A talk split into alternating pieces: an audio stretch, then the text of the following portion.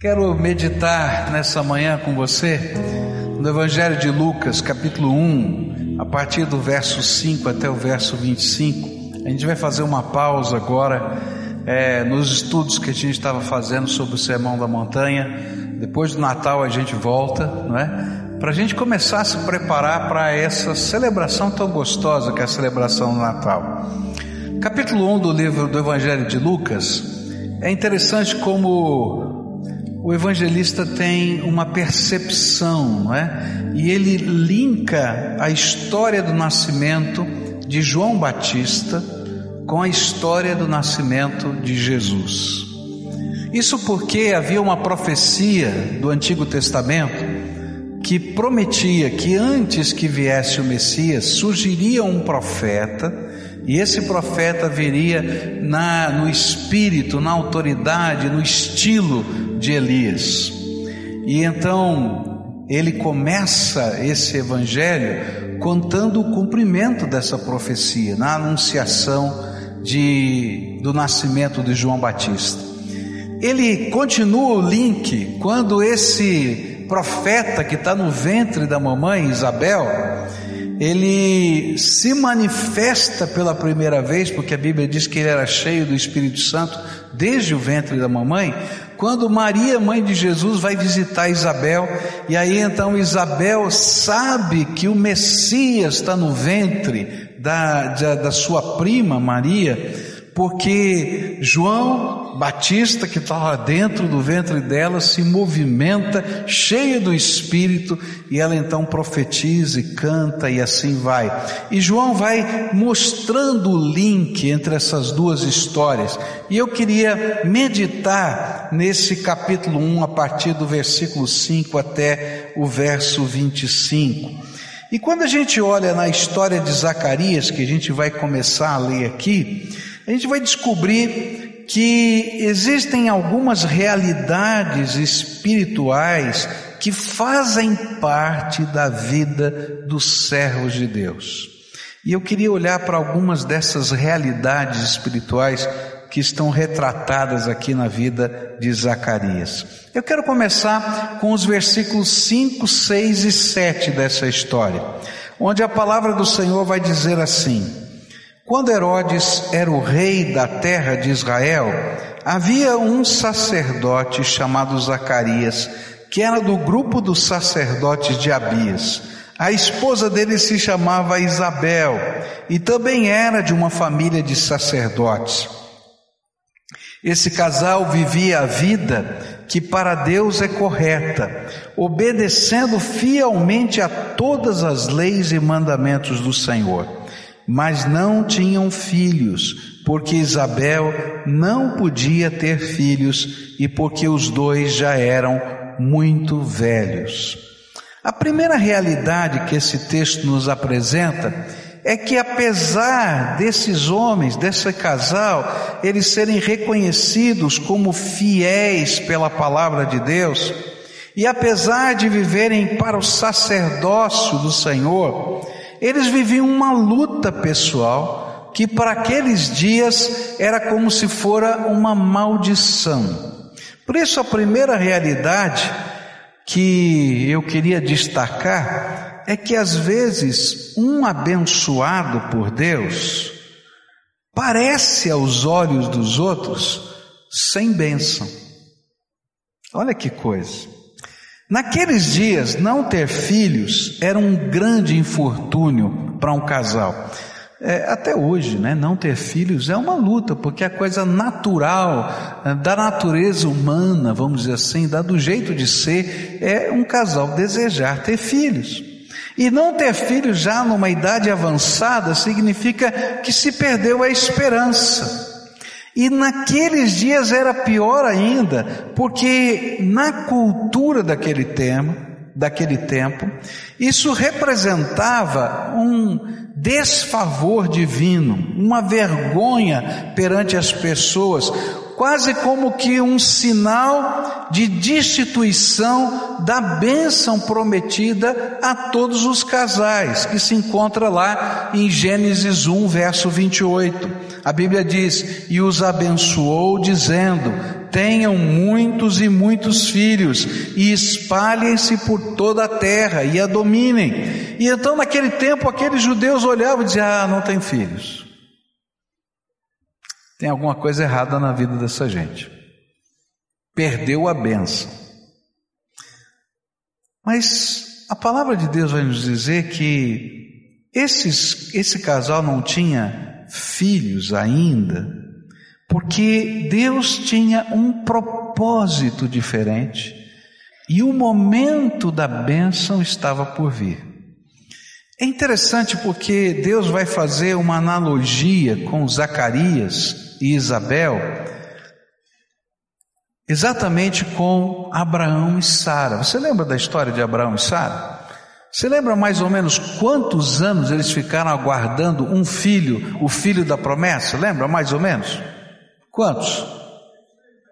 Quantos? E tá ruim, tá todo mundo precisando ir para a escola dominical. O pessoal das 11 não vai na escola dominical, então não conhece a Bíblia, né? 25 anos. 25 anos. Olha, esperar uma promessa de Deus um dia, dois dias, três dias, uma semana, um mês, já é muito tempo, fala a verdade. Se tem coisa ruim é esperar. Não é verdade? Essa semana eu estava conversando com a minha esposa e a gente estava comentando sobre a ressurreição de Lázaro e falando que aquela família ah, teve aquela morte na sua casa quatro dias. E mas no quarto dia o Senhor Jesus veio e fez o milagre. Aí a Cleusa perguntou para mim assim: quantos dias faz que eu estou esperando essa promessa? Eu falei, ah, não sei, né? E eu falei, ah, mas dá um chute aí. Eu falei, ah, mais ou menos mil dias. É muito tempo.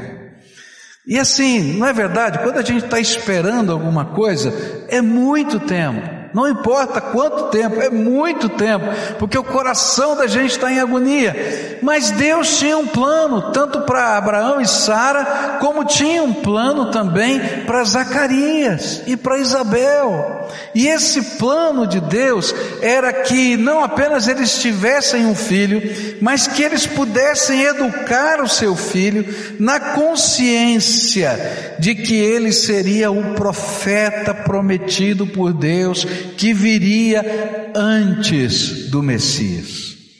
E isso me faz lembrar um versículo da Bíblia que eu queria deixar com você como lição. Romanos 8, verso 28. Pois sabemos que todas as coisas trabalham juntas para o bem daqueles que amam a Deus, daqueles a quem Ele chamou de acordo com o seu plano. Isso, queridos, a gente só pode tomar posse pela fé, e só o tempo pode revelar que essa promessa é verdade. Olha lá, vamos repetir, dá uma, coloca para mim outra vez esse texto. Lê comigo lá, tá? Agora vamos fazer algumas pausas, tá? Eu vou dizendo para você. Lê comigo lá. Pois sabemos que todas as coisas. Para aí. Repete. Todas as coisas. Tenta definir todas. Acha uma palavra para definir todas. É difícil, né? Fala a verdade. A gente pergunta: o que, que, que são todas? todas, são todas. Tudo. Todas as coisas. O que a Bíblia está ensinando é que Deus nunca perde o controle da situação. E que Ele tem um plano. Todas as coisas contribuem juntamente para o bem daqueles que amam a Deus e é isso acontece segundo o propósito de Deus, o plano de Deus.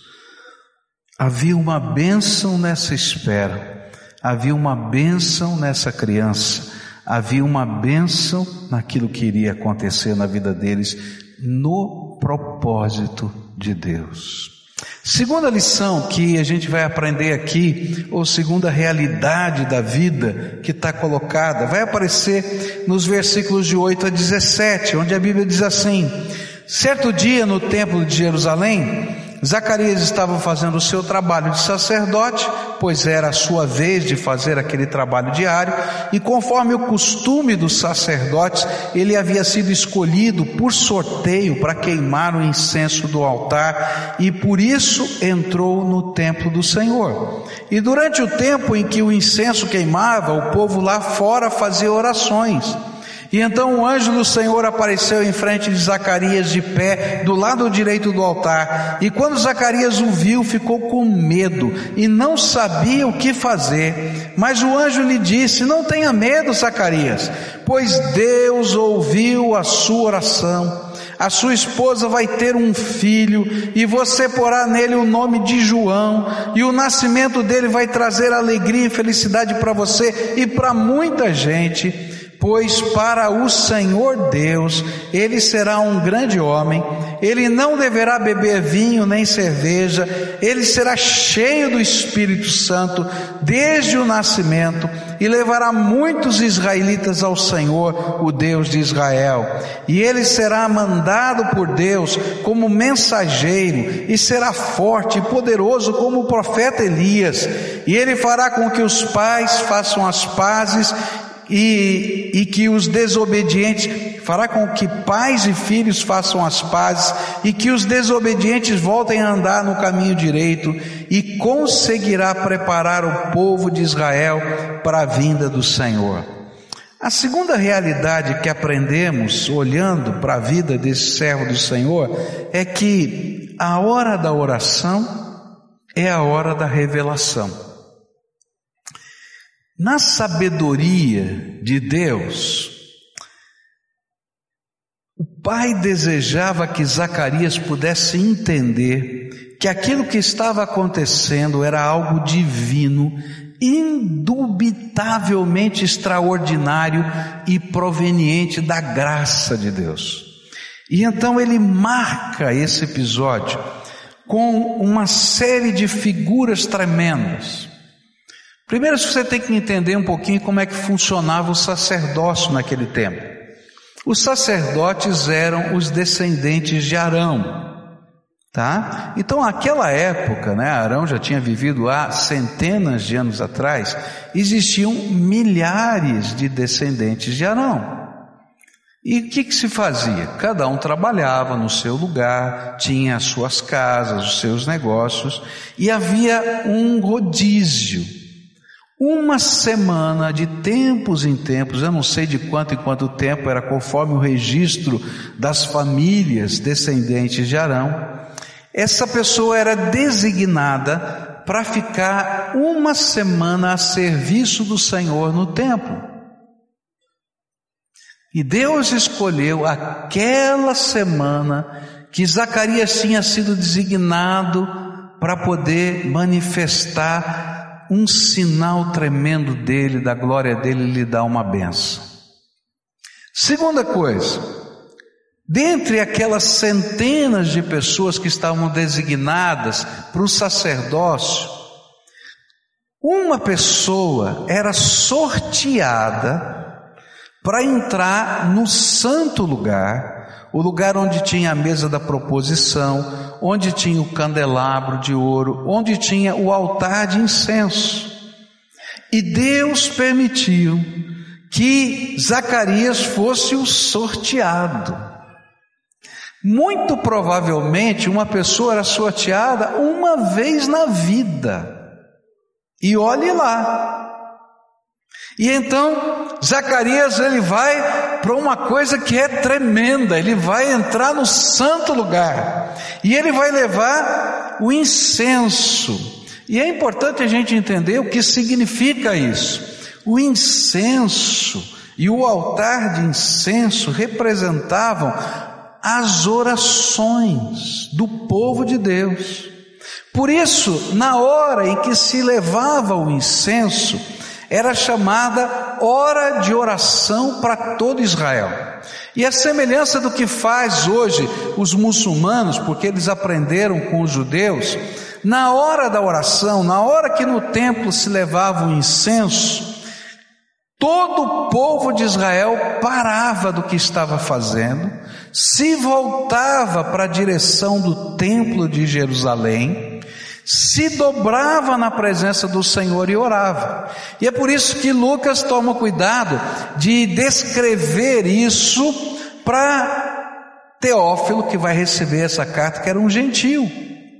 E ele vai dizer: olha, nessa hora, enquanto ele estava lá no templo queimando o incenso, não é? Ele, as pessoas estavam orando, porque aquela era a hora da oração.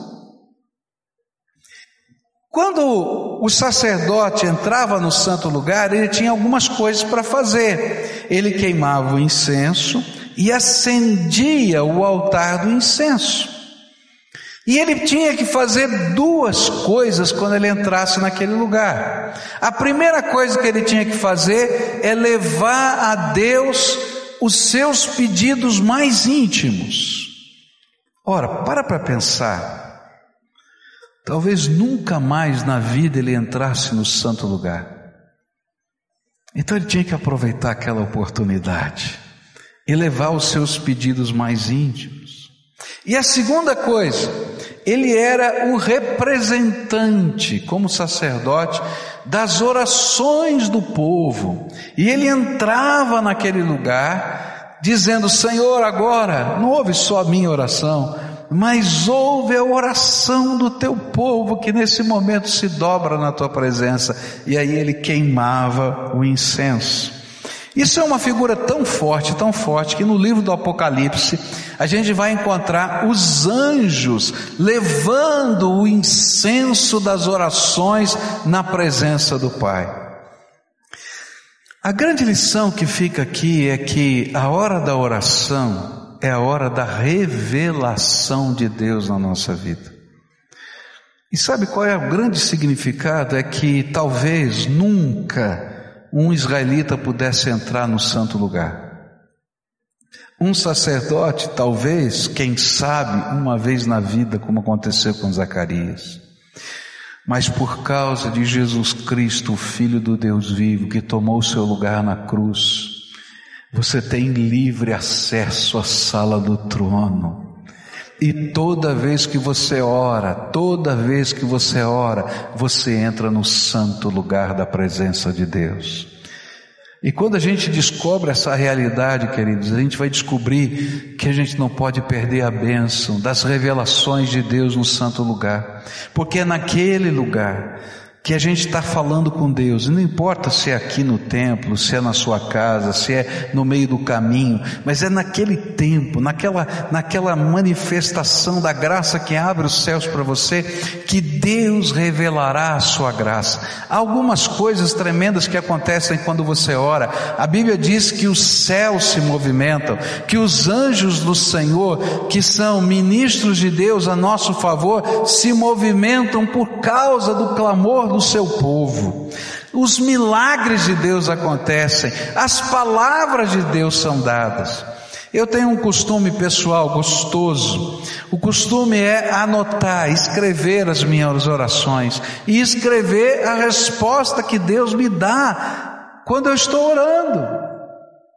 E é tão gostoso porque passa o tempo eu volto a olhar o meu caderno. Essa semana mesmo eu estava olhando o meu caderno desse ano. Estava lá olhando, não é? Que gostoso é ver como as respostas do Senhor se cumpriram, que as revelações de Deus são verdade. Há algumas que a gente está esperando, mas o Senhor está dizendo: olha, na minha presença eu estou movimentando o céu e falando com você. Então aproveita a grande bênção de entrar na sala do trono, porque é lá que Deus vai revelar as coisas tremendas para você. Terceira realidade que eu vejo aqui nesse texto que mexe comigo. Essa terceira realidade, eu até quando estava preparando o sermão, fiquei pensando no tema, no, no, do título do sermão, e coloquei, escolhi um, um título, né? Eu vi um anjo. Tá? Que eu acho que foi isso que aconteceu. Mas um título que ficou na minha cabeça o tempo todo era assim: o que você nunca deve fazer quando vir um, vir um anjo, né? O que você nunca deve falar para um anjo, né? Porque o que vai acontecer no, no, no, no decorrer da história é justamente o que você não deve fazer.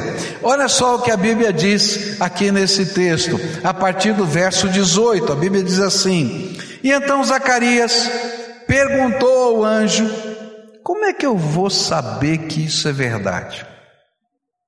Estou muito velho e a minha mulher também. E o anjo respondeu: Eu sou Gabriel, servo de Deus, e ele me mandou falar com você para lhe dar essa boa notícia. Você não está acreditando no que eu disse, mas isso acontecerá no tempo certo e porque você não acreditou, você ficará mudo e não poderá falar até o dia em que o seu filho nascer. E enquanto isso, o povo estava esperando Zacarias e todos estavam admirados com a demora dele no templo. E quando saiu, Zacarias não podia falar. E então perceberam que ele havia tido uma visão no templo sem poder falar. Ele fazia sinais com as mãos para o povo. E quando terminaram os seus dias de serviço no templo, Zacarias voltou para casa. É interessante perceber que diante de todo este cenário, o homem de Deus, o sacerdote, não consegue crer na promessa de Deus. Quando eu meditava nesse texto, eu me perguntava, por que Zacarias queria mais um sinal? Afinal de contas, tudo já era um grande sinal. Para para pensar. O templo, você está lá como sacerdote na designação, não é? O sorteio, o incenso. De repente ele está queimando o incenso. Muito provavelmente é a hora que ele está acendendo o altar do incenso. A Bíblia diz assim: do lado direito do altar do incenso apareceu um anjo. Gente, eu não sei você, mas se um anjo aparecesse agora, Dá medo, fala a verdade. Não, vamos falar a verdade. Eu ficaria com medo, né? Agora imagina de noite no escuro no seu quarto. Eu acho que tinha gente pulando da cama e saindo correndo. Por que que dá medo? Porque é sobrenatural. E o sobrenatural foge ao nosso controle. E quando foge ao nosso controle, a gente diz: Uau, o que está acontecendo? E não foi diferente com Zacarias, ele ficou com medo. Mas aí o anjo, e lembra, tudo isso é um sinal. O anjo aparece para ele e diz assim: Não fica com medo, Zacarias, não fica com medo. Eu tenho uma boa notícia. Deus ouviu a sua oração. Veja bem, lembra que eu falei agora há pouco que o sacerdote que entrava nesse santo lugar, quem sabe uma vez na vida ele tinha que fazer duas coisas. Qual era a primeira? O seu pedido pessoal. Eu não sei, a Bíblia não fala, mas eu acho, essa é a minha opinião, que se ele entrou num santo lugar e não tinha filhos, e esse era um desejo do seu coração, eu creio, não está na Bíblia, essa é a minha opinião, que ele falou: Senhor, não se esqueça que eu não tenho filhos. E de repente aparece hoje e diz assim: Deus ouviu a sua oração. Isso é um sinal de Deus. Tremendo. E começa a anunciar o que vai acontecer com essa criança. E depois vai falar o nome desse anjo. Havia dois anjos que eram tremendamente conhecidos no Velho Testamento. Miguel, que era o anjo que defendia as causas de Deus, era o anjo que entrava nas batalhas do Senhor. E Gabriel, que era o anjo que anunciava os milagres de Deus e o favor divino. Até o anjo, o nome do anjo, a pessoa, era um sinal. Mas é interessante que quando o anjo diz para ele assim: Zacarias, você vai ter um filho, ele entra em crise. E aqui vem uma lição tremenda para a minha vida e para a sua vida. Até os servos fiéis, até aqueles que creem no poder de Deus e são sacerdotes de Deus, vivem crises espirituais. E eu fico pensando, por que Zacarias viveu essa crise? Primeira coisa que me vem à mente é porque às vezes nós temos medo da loucura da fé. Sabe, crer é desafiar a realidade que nós vemos para trazer à existência aquilo que nós não vemos. É isso que está lá em Hebreus. E aos olhos das pessoas é uma grande loucura. E às vezes nós ficamos pensando assim: será que eu estou ficando louco? Porque aquilo que eu tenho de Deus, de promessa, é tão contra a realidade que eu estou vendo. Será que eu estou ficando louco? Será que não é melhor eu ficar com o pé um pouquinho no chão, porque eu estou andando nas nuvens? Será que é uma fé inconsequente que está dentro da minha alma? Fala a verdade. Você já não pensou assim? E aí então, Zacarias, eu preciso de mais um sinal. Eu não consigo crer em tudo isso que está acontecendo. Mas eu fiquei pensando que outras vezes não é apenas esse desafio da loucura que a gente tem, mas às vezes nós temos medo de nos decepcionarmos com Deus e de repente não sobrar nada em nosso coração. E se eu estiver crendo errado? E se não for bem assim? E se eu colocar toda a minha esperança nessa promessa? E Deus, entendam, entre aspas aqui, falhar comigo. Eu acho que eu não vou sobreviver, a minha fé não vai sobreviver. E então eu recuo, eu digo, preciso de mais um sinal. Não é que pedir sinais para Deus seja errado. O grande problema aqui é que Deus já estava dando um sinal tremendo. Não precisava de outro. E toda vez que o nosso coração se endurece diante dos sinais de Deus, chega uma hora que Deus diz: Agora não te dou mais nenhum sinal. Isso a gente vai ver quando os escribas e fariseus, logo depois de Jesus fazer um milagre extraordinário, perguntam para Jesus: Tá bom, então qual é o sinal que você vai nos dar? E ele diz assim: Não vou dar mais nenhum sinal a não ser o sinal de Jonas, que vai ser a ressurreição. Cansei já dei um monte, você não está entendendo, então agora eu vou ficar quieto. Mas na verdade, na verdade, há uma luta dentro da gente. E a luta tem a ver com o caráter de Deus. E é por isso que Deus se magoa, se é que eu posso usar essa palavra, se entristece porque nós estamos lutando contra o caráter de Deus. Por isso o profeta vai dizer assim: Deus não é homem para mentir. A nossa fé está firmada no caráter do Deus vivo. A palavra do seu poder é capaz de todas as coisas.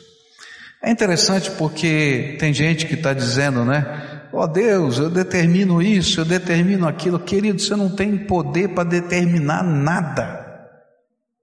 Se você tivesse poder, você já teria determinado, já teria acontecido as coisas, né? Tem muita senhora, muito homem também que ia chegar na cozinha e dizer assim: panela, se lave, eu determino.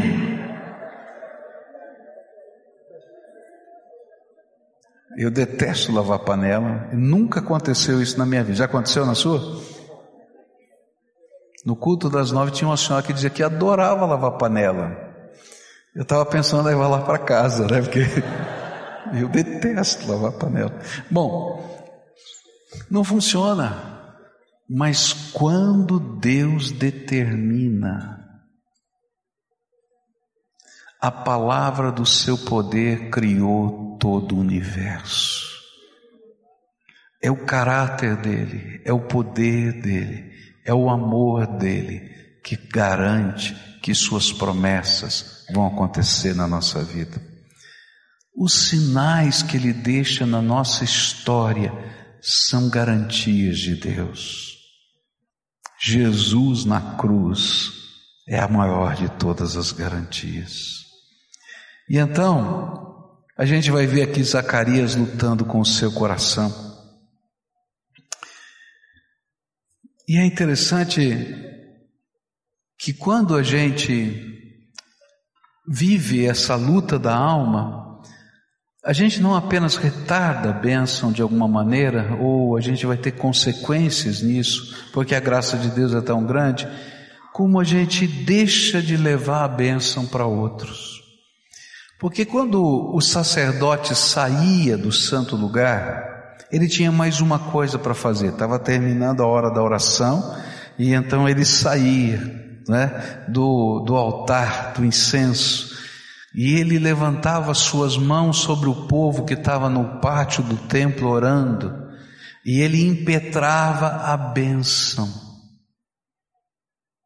Mas Zacarias não conseguiu impetrar a bênção, porque naquela hora ele ficou mudo. E todo mundo queria saber o que estava acontecendo, ele só acenava com as mãos porque dele não conseguia impetrar a bênção. Sabe, queridos, a incredulidade da nossa alma impede que a gente seja uma bênção na vida das pessoas, porque a gente se retrai dentro do nosso próprio coração. Mas há alguma coisa mais que esse texto me ensina. Meu tempo está terminando, eu quero, mas eu queria terminar aqui esse texto com vocês. E aí, eu disse para você que tem coisa que a gente não fala para um anjo, né? E aí o anjo diz assim: Olha, eu sou Gabriel. Você está pedindo um sinal, eu vou te dar um sinal. E o sinal é o seguinte: você vai ficar mudo até essa criança nascer. E a hora que o anjo faz isso, não saiu mais nada. Acabou. Era tabuinha para cá, tabuinha para lá, porque não dava mais para falar. Agora, tem duas coisas aqui nessa realidade que chamam a minha atenção. A primeira delas é a graça de Deus. Porque mesmo, mesmo, esse homem vivendo a luta da sua alma e dizendo, me dá um sinal, porque eu não consigo crer, Deus não retirou a bênção, nem a promessa que ele fez. Deus continuou fiel. E essa é uma das coisas tremendas. Paulo vai dizer: mesmo quando você é infiel, Deus continua fiel às suas promessas. Se não fosse a graça de Deus na nossa vida, não tem jeito. Mas Deus colocou um sinal didático. Esse sinal, ao mesmo tempo, era uma repreensão. Mas era uma oportunidade que Deus estava dando para Zacarias de crer. E aí ele ficou mudo e ele sabia que outra vez na sua própria carne, no seu próprio corpo, Deus tinha colocado a mão, e se Deus podia deixá-lo mudo, podia fazer tanto ele quanto a sua esposa férteis. E ele tinha um sinal para crer. Mas mais do que isso, Deus estava dando para ele uma oportunidade de refletir na grandeza de Deus. E estava dando a ele também tempo para consolidar na sua alma o desejo e o compromisso de obedecer incondicionalmente porque ele ia passar por mais uma prova. Lembra que o anjo disse? O anjo disse que ele tinha que dar o nome do seu filho, qual era o nome? João. E ele tinha que cumprir essa prova. Então, esse tempo foi um tempo de Deus preparar a alma dele para tomar decisões que iam contra a tradição do seu tempo. Bom, passa o tempo, a história vai contar que não somente sua esposa fica grávida, mas chega o tempo de nascer a criança. E qual era a promessa? Que quando nascesse a criança, ele ia voltar a falar. E aí nasce a criança, eu acho que foi uma dupla ansiedade, né, com Zacarias. É a primeira de receber o filho que Deus estava dando depois de tanto tempo, o filho da promessa, o filho que fora é, é, predito pelo anjo, o filho que foi cheio do Espírito Santo desde o ventre da mãe, porque a essa altura Isabel já tinha profetizado sobre Maria por causa do mover dessa criança no seu ventre. Mas de outro lado, Zacarias tinha uma outra ansiedade. Agora eu vou falar. E chegou o primeiro dia, ele não falou. E chegou o segundo dia, ele não falou. Você está percebendo? Como outra vez na vida de Zacarias o ciclo continua? Só faltava ele dizer: Qual é o sinal que o senhor vai me dar que eu vou falar de novo? Está entendendo? E agora ele tinha que aguardar o projeto de Deus. Outra vez. Chegou o oitavo dia, e olha que Deus tremendo, porque ele mexe no cenário, e nesse oitavo dia ele tem que voltar no templo. Porque no oitavo dia era o dia em que eles levavam uma oferta de remissão.